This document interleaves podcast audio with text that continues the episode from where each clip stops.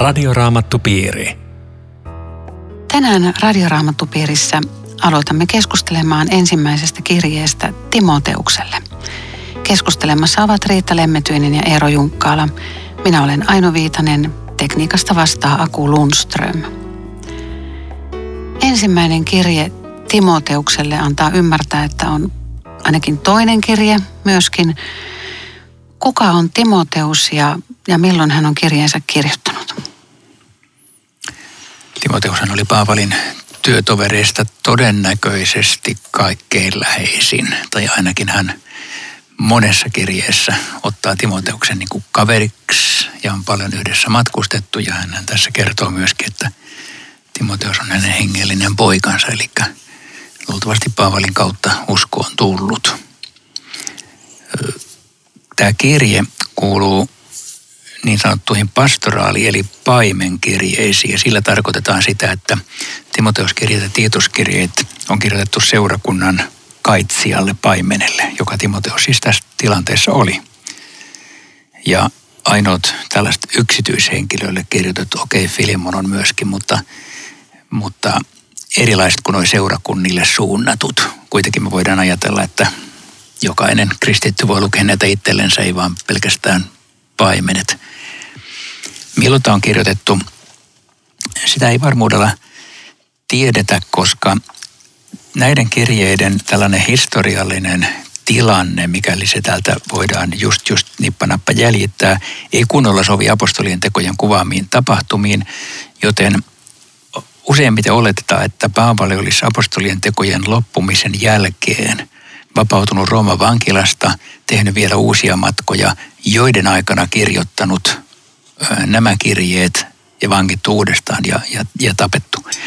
Eli että nämä olisi viimeiset Paavalin kirjeet. Onko sulla Riitta sama käsitys? On. On sama käsitys. Just nimenomaan se toinen Timoteus olisi, olisi jäänyt viimeiseksi. Eli kun tätä lukee tätä kirjettä, niin tässä on niin semmoinen jo pois lähdöstä jollakin tasolla tietoisena oleva apostoli, joka kirjoittaa tämmöistä testamenttia nuoremmalle polvelle. Ja, tämä Timoteus ei siinä mielessä ollut kuka tahansa, että hän oli todella Jerusalemissa Paavalin kanssa, kun oli, Paavali oli vankeudessa ja sitten Roomassa. Teki noin vuosikymmenen Paavalin kanssa työtä. Ja sitten hebrealaiskirjeessä on, on tämmöinen mielenkiintoinen havainto, että Timoteus oli myöskin vankilassa – kerromme teille, että Timoteos on päässyt vapauteen, lukee siellä. Ja, ja tota, tämä on Efeson seurakunta, jossa hän joutui ottamaan vastuuta ja tiedetään, että hän oli siellä piispana ja myöhemmin ja kuoli marttyyri kuolema myöskin Efesossa vuonna 1997. Mutta nuori mies ja, ja tota, hankalia tehtäviä taas kerran mennä, mennä varoittamaan ja kieltämään. Ei, ei mitenkään helppoa nuorelle miehelle. Mutta nämä kirjat on hirveän antoisia. Mä, mä tykkään Timoteus-kirjeistä, koska niissä on hyvin paljon käytännöllisiä elämänohjeita ja, ja seurakunnan työhön ja, ja ihmisen elämään liittyviä ohjeita. Että minusta nämä on, nämä on upeat kirjeet. Mm. Katsotaan sisään. Mm. Luetaanpa tuosta nyt kaksi ensimmäistä jaetta. Luetko Eero sää? Paavali, Kristuksen Jeesuksen apostoli, jonka Jumala meidän pelastajamme – ja Kristus Jeesus meidän toivomme ovat määränneet tähän virkaan. Tervehtii Timoteusta omaa hengellistä poikaansa. Isän Jumalan ja Herramme Jeesuksen Kristuksen armo, laupeus ja rauha sinulle. Tässä jakeessa yksi Paavali on ihan vuoren varma omasta kutsusta ja tehtävästä ja kuka hänet on tähän asettanut. Oletteko te Riitta ja Eero koskaan epäily Jumalan kutsua teidän kohdalla? Siis tarkoitatko niin työ, työkutsua? Kyllä, evankeliumin työn kutsua. No, mä en ole kyllä epäillyt sitä. Päinvastoin se, se vaan vahvistuu. Joo, mielenkiintoinen kysymys. Se, se mitä mä oon epäillyt, on oman uskoni riittävyyttä, mutta en mäkään nyt heti tunnista, että sitä kutsumusta, joka, mm. jonka on saanut se on täytynyt olla aika vahva, mm. koska sen kanssa on tässä menty mm. aika pitkä matka. Mutta Paavali tahollaan myöskin kertoo, miten vahva se on. Siis kun sä oot saanut kutsun ilman inhimillistä välittäjää suoraan ylhäältä. Kyllähän siinä on tavallaan nämä inhimilliset välittäjät. Siis Ananias oli siinä aluksi ja sitä, että siunataan työhön. Että Mutta se, Damas, se Joo, Jeesuksen sana Damaskon. se on ihan totta, se on Joo. ihan totta, että hän sai sen. Mutta että kuitenkin tavallaan tämmöinen sisäinen kutsu ja ulkonainen Joo, kutsu joo. tarvitaan ennen kuin lähdetään töihin. Mutta se, se apostolius, niin tota, hän, hän niin tajuaa, että hän on Jumalan valtuutettu ja suurlähettiläs ja hän ei voi tehdä omaa politiikkaa. Ja sen takia, sen takia hän niin tällä arvovallalla lähestyy myöskin näissä ohjeissa Timoteusta ja, ja muita seurakuntalaisia, että ei ole mun päästä nyt, mitä mä tässä kirjoitan, vaan se Herra, jonka suurlähettiläs olen, pyytää sanomaan tämän. Nyt jos jo- joku henkilö haluaa evankeliumin työhön, mutta hänellä ei ole varmuutta siitä tehtävästä, niin onko parempi, että se pysyy aloillaan kuin että se tunkeutuu niin kuin itse valittuun tehtävään? Eikö toisaalta kumminkin Kristus on kutsunut kaikki uskoon ja kaikki uskovaiset on kutsuttu yhteisen pappeuden pohjalta myöskin julistamaan evankeliumia? Joo, siis to, to, toi, kun sanoit, että parempi pysyä aloillaan, niin mä että ei missään tapauksessa pidä aloillaan pysyä. Pitää lähteä liikkeelle. Mutta siis tuossa oli kaksi asiaa, mikä tuli tuosta sun puheenvuorosta mieleen. Seurakunnan varsinaiseen julistus- tai opetustehtävään pitää saada kutsu ja valtuutus. Mutta juuri niin kuin sanoit, jokaisella kristityllä on oikeus ja velvollisuus todistaa Jeesuksesta ja pitää asioita esillä. Ja jos jollakulla on sisäinen kutina, että olisikohan mulla ihan tähän suurempikin valtuutus, niin sitä pitää ehdottomasti kuunnella sitä ääntä ja, ja hakeutua siihen mahdollisuut, sen mahdollisuuden piiriin, että kenties mut voitaisiin kutsua ihan työhön. Tämä on muuten semmoinen vähän poikkeava lause. Kristus Jeesus, meidän toivomme. Tätä ei tämmöisenä mun mielestä missään toivotuksessa tuu esiin. Se on, se on puhutteleva, koska Jeesus on ihmiskunnan ainoa toivo. Ilman häntä me meitä jouduttaisiin kaikki eroon Jumalasta. Se on nostettu tähän kauniisti esiin. Kyllä. Tämä oma hengellinen poika on tosi puhutteleva ilmaisu. Onko teillä ollut hengellinen äiti tai isä tai useampia semmoisia teidän matkan varrella? Mulla ei ehkä sillä tavalla, että mä voisin nimetä, että yksi hengellinen äiti tai isä. Pidetään tätä, onko tämä pikkusen vahinkona, että mä joudun sanoa näin. Mutta toisaalta on useita henkilöitä, joita voisin nimeltä mainiten todeta, että se ja se on vaikuttanut hyvin paljon mun elämääni omalla opetuksellaan, omalla persoonallaan, jota mä on muutamia henkilöitä, joita mä huomaan edelleenkin ikään kuin takaraivossa ajattelevani, että kuinka hän toimisi nyt, taikka mitä hän ehkä sanoisi. Siis tässä mielessä kylläkin. Miten sulla on? Mulla on ollut hengellinen äiti, joka opetti ihan pieleen. Ai ai, ai, ai, ai. Ja se saa aikaan valtavaa vahinkoa. Ja sen takia on tarvinnut sitten monta hyvää ihmistä, joka on auttanut terveeseen hengellisyyteen takaisin. Että kaikkien ei tule ryhtyä hengellisiksi äideiksi ja isiksi ihan noin vaan.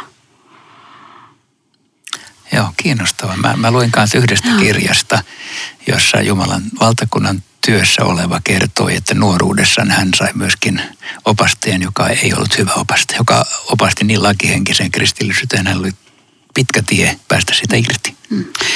Mutta tähän kertoo sen, että on suuri tarve terveille hengellisille ö, vanhemmille. Mulla on yksi erittäin jo edesmennyt, aivan ihana hengellinen äiti, joka, joka silloin kun lapset oli pieniä ja itse kipuili uskon kysymyksissä, niin hän oli siellä sitten auttamassa ja monella tavalla. Ja sitten ajattelin, kun hänen toimintansa seurasi, että kumpa itse saisin joskus olla hengellinen äiti jollekin. Joo. Joo, tarve on ilmeinen, se siitä ei No nyt tässä varoitetaan vieraista opeista ja, ja tässä sanotaan, että eräitä, siis Timoteusta kehotetaan kieltämään eräitä levittämästä vieraita oppeja. Mitä nämä vieraat opit nyt oli? Mit, mitä kiellettiin puhumasta? Se ei tästä käy tarkkaan ilmi, ja tämä melkein tulee vielä vaikeammaksi, kun sanotaan, että harrastamaan taruja ja noita loputtomia sukuluetteloita. Tämä nyt ei ainakaan varoita sukututkimuksen tekemisestä, se on ihan, se on ihan asiallista puuhaa. Mutta siellä on ollut jotain sellaista suuntausta, jossa nyt kiinnittää huomiota ihan muualle kuin Jeesukseen. ja evankeliumiin.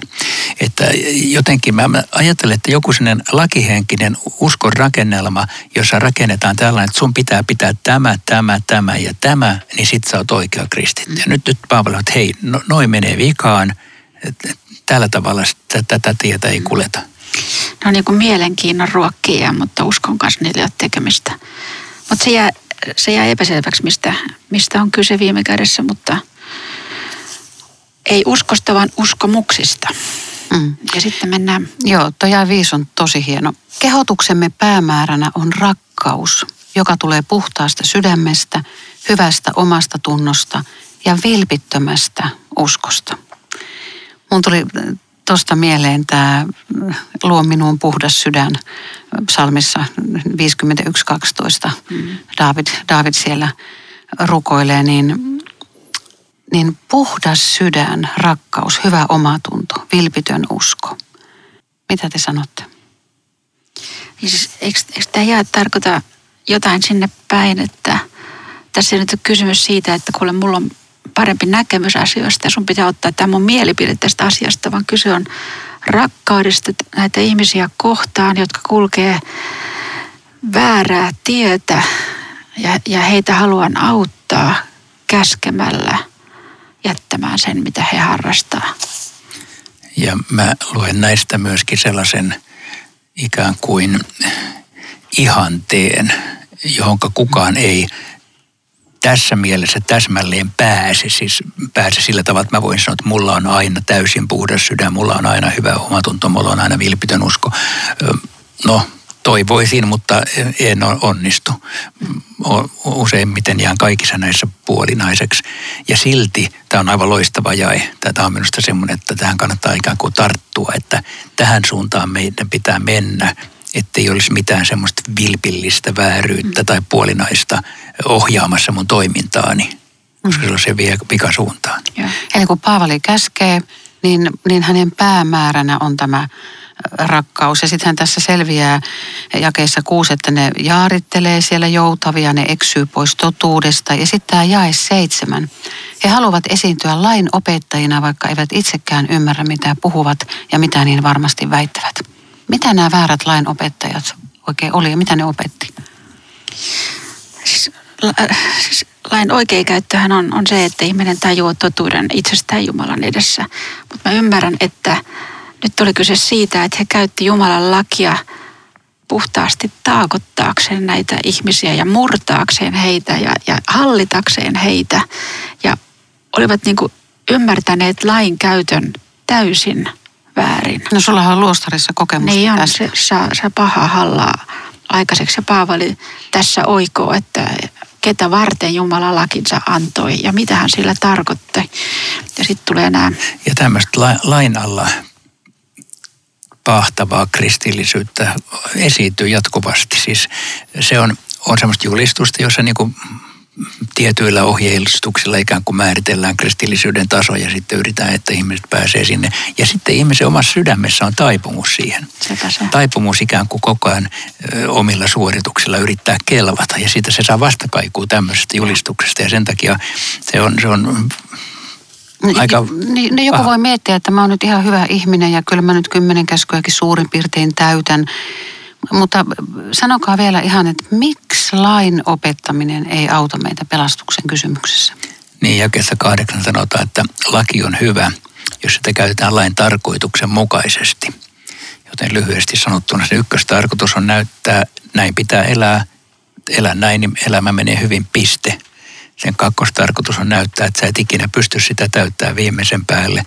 Ja sen takia se osoittaa sut syntiseksi, lainrikkojaksi ja ajaa sen takia Jeesuksen luokse. Ja. Että kun näis, nämä tarkoitukset on jotenkin, jotenkin edes kohdallaan, niin silloin Jumalan laki tekee tehtävänsä meidän elämässä sekä näyttää oikeaa tietä, että myöskin sitten murskaa sen alle, ja. jotta Kristus saisi pelastaa. Ja, ja sen takia tämmöiset lakihenkiset käsitteet, älä tartu, älä maista, älä kosketa, ei sitä, ei tätä saa kristitty tehdä, niin ne on, ne on sen puhujan tai opettajan ihan omaa lain väärinkäyttöä. Tämä on Radioraamattu Piiri. Ohjelman tarjoaa Suomen raamattuopisto. www.radioraamattupiiri.fi. Jatkamme keskustelua Timoteuksen ensimmäisestä kirjeestä luvusta yksi. Riitta Lemmetyinen ja Eero Junkkaala keskustelevat kanssamme. Minä olen Aino Viitanen. Tämä on otsikoitu Kiitos Jumalan armosta. Nyt jokainen jae on niin täyteen ladattu armoa ja, ja hienoja totuuksia, että, että olisiko ihan ok, jos mä luen nämä, Lue, a, lue, luen nämä, luen nämä jakeet. Minä kiitän Herraamme Kristusta Jeesusta, joka on antanut minulle voimaa. Kiitän häntä siitä, että hän katsoi minut luotettavaksi ja otti minut palvelukseensa. Vaikka olin ollut herjaaja, vainoja ja väkivallan tekijä. Hän armahti minut, koska epäuskoni tähden en tiennyt mitä tein.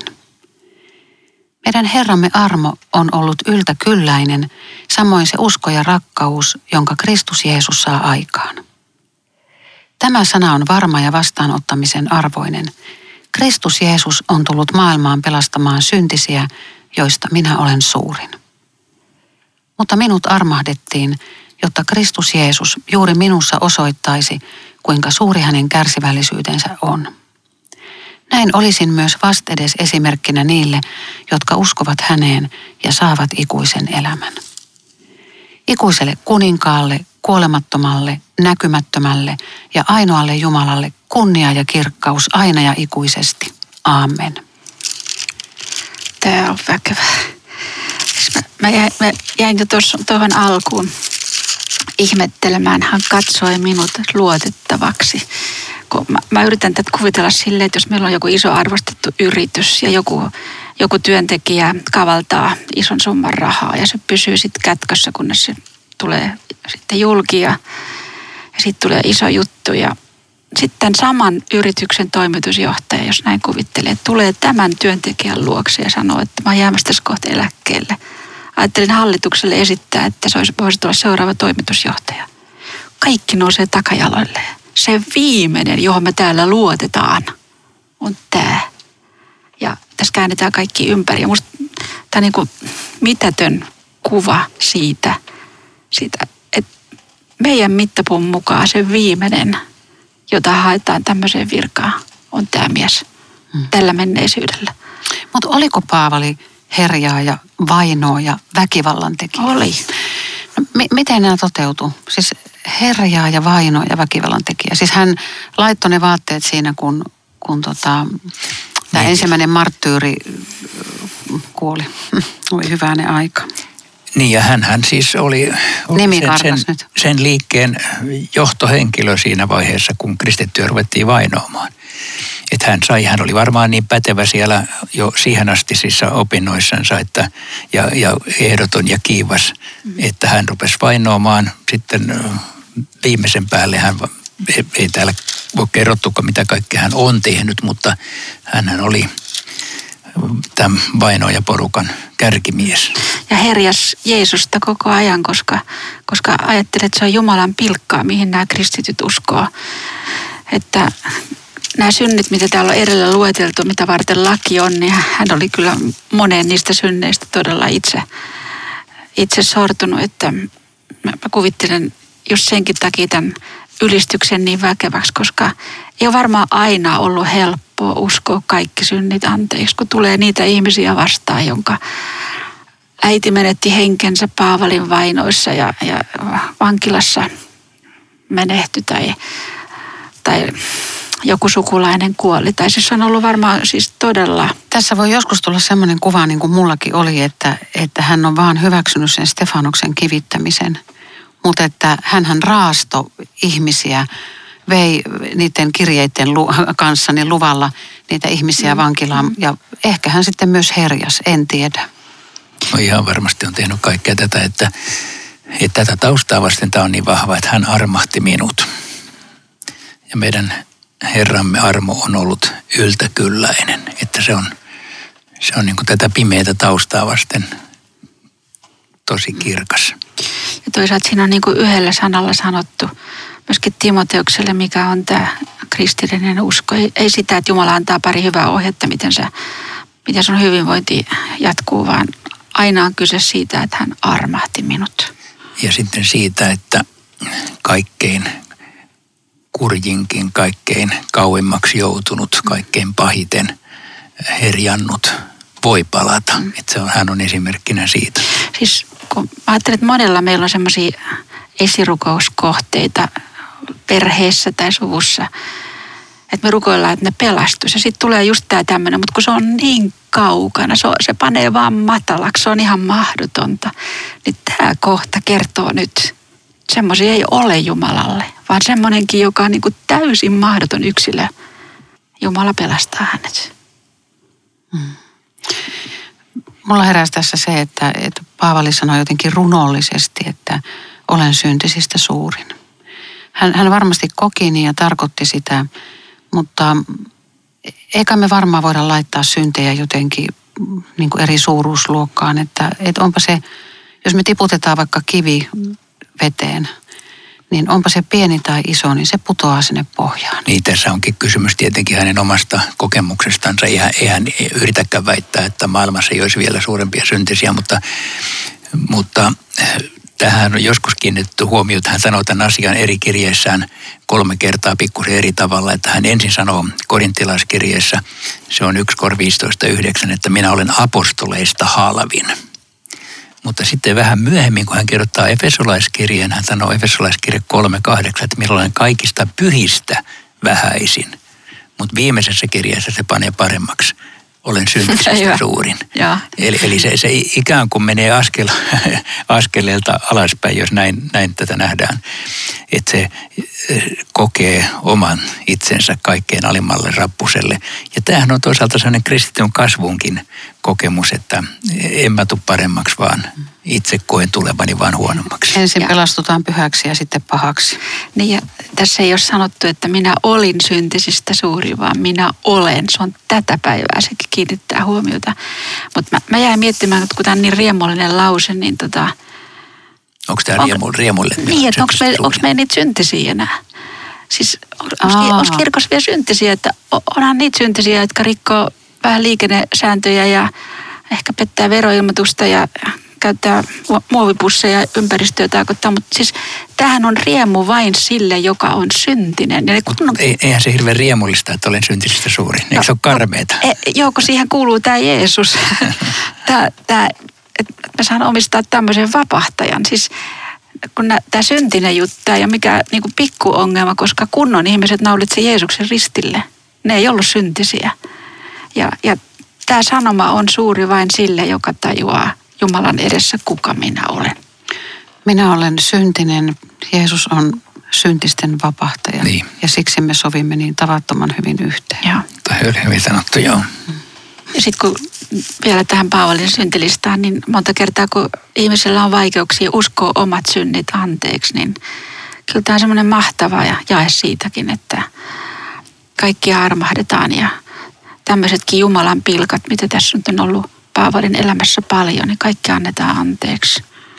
Ja Paavali näkee siinä heti jonkun Kristuksen tarkoituksen, että Kristus osoittaa juuri Paavalissa sen, että kuinka kärsivällinen Jeesus on.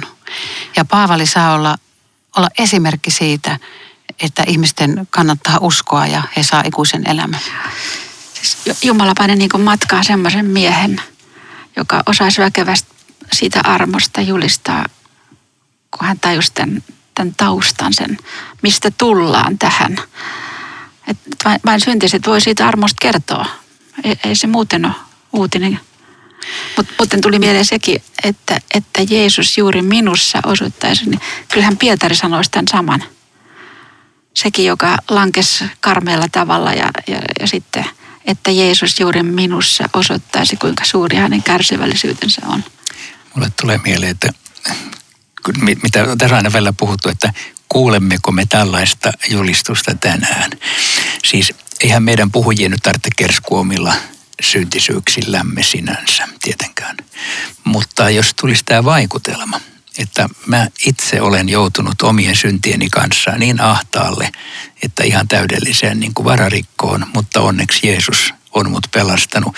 Ja että mä tältä pohjalta välitän muille sen, niin se voisi toimia paremmin kuin että vaan puhutaan kaunia, kauniita uskonnollisia hartauspuheita, anteeksi vaan, että näitä tämmöisiä mollauksia tässä sanotaan. Mutta toi oli hyvä. Jumalan ominaisuudet on ihania tuossa jakeessa 17. Ikuinen, kuningas, kuolematon, näkymätön, ainoa. Siis ihan, ihan huiput. Mutta sitten vielä, vielä tota... Hei, saako siihen kommentoida? Musta, mä, mä mietin näitä, niin kuin musta tämmöinen järisyttävä, että ikuinen kuningas, joka ot, otti orjan muodon, kuolematon, joka tuli maailmaan ja kuoli vuoksemme, näkymätön, joka tuli Jeesuksessa keskellemme.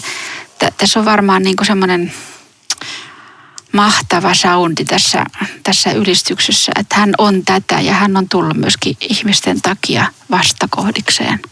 Hmm. Minun tähteni, meidän tähtemme. Kyllä.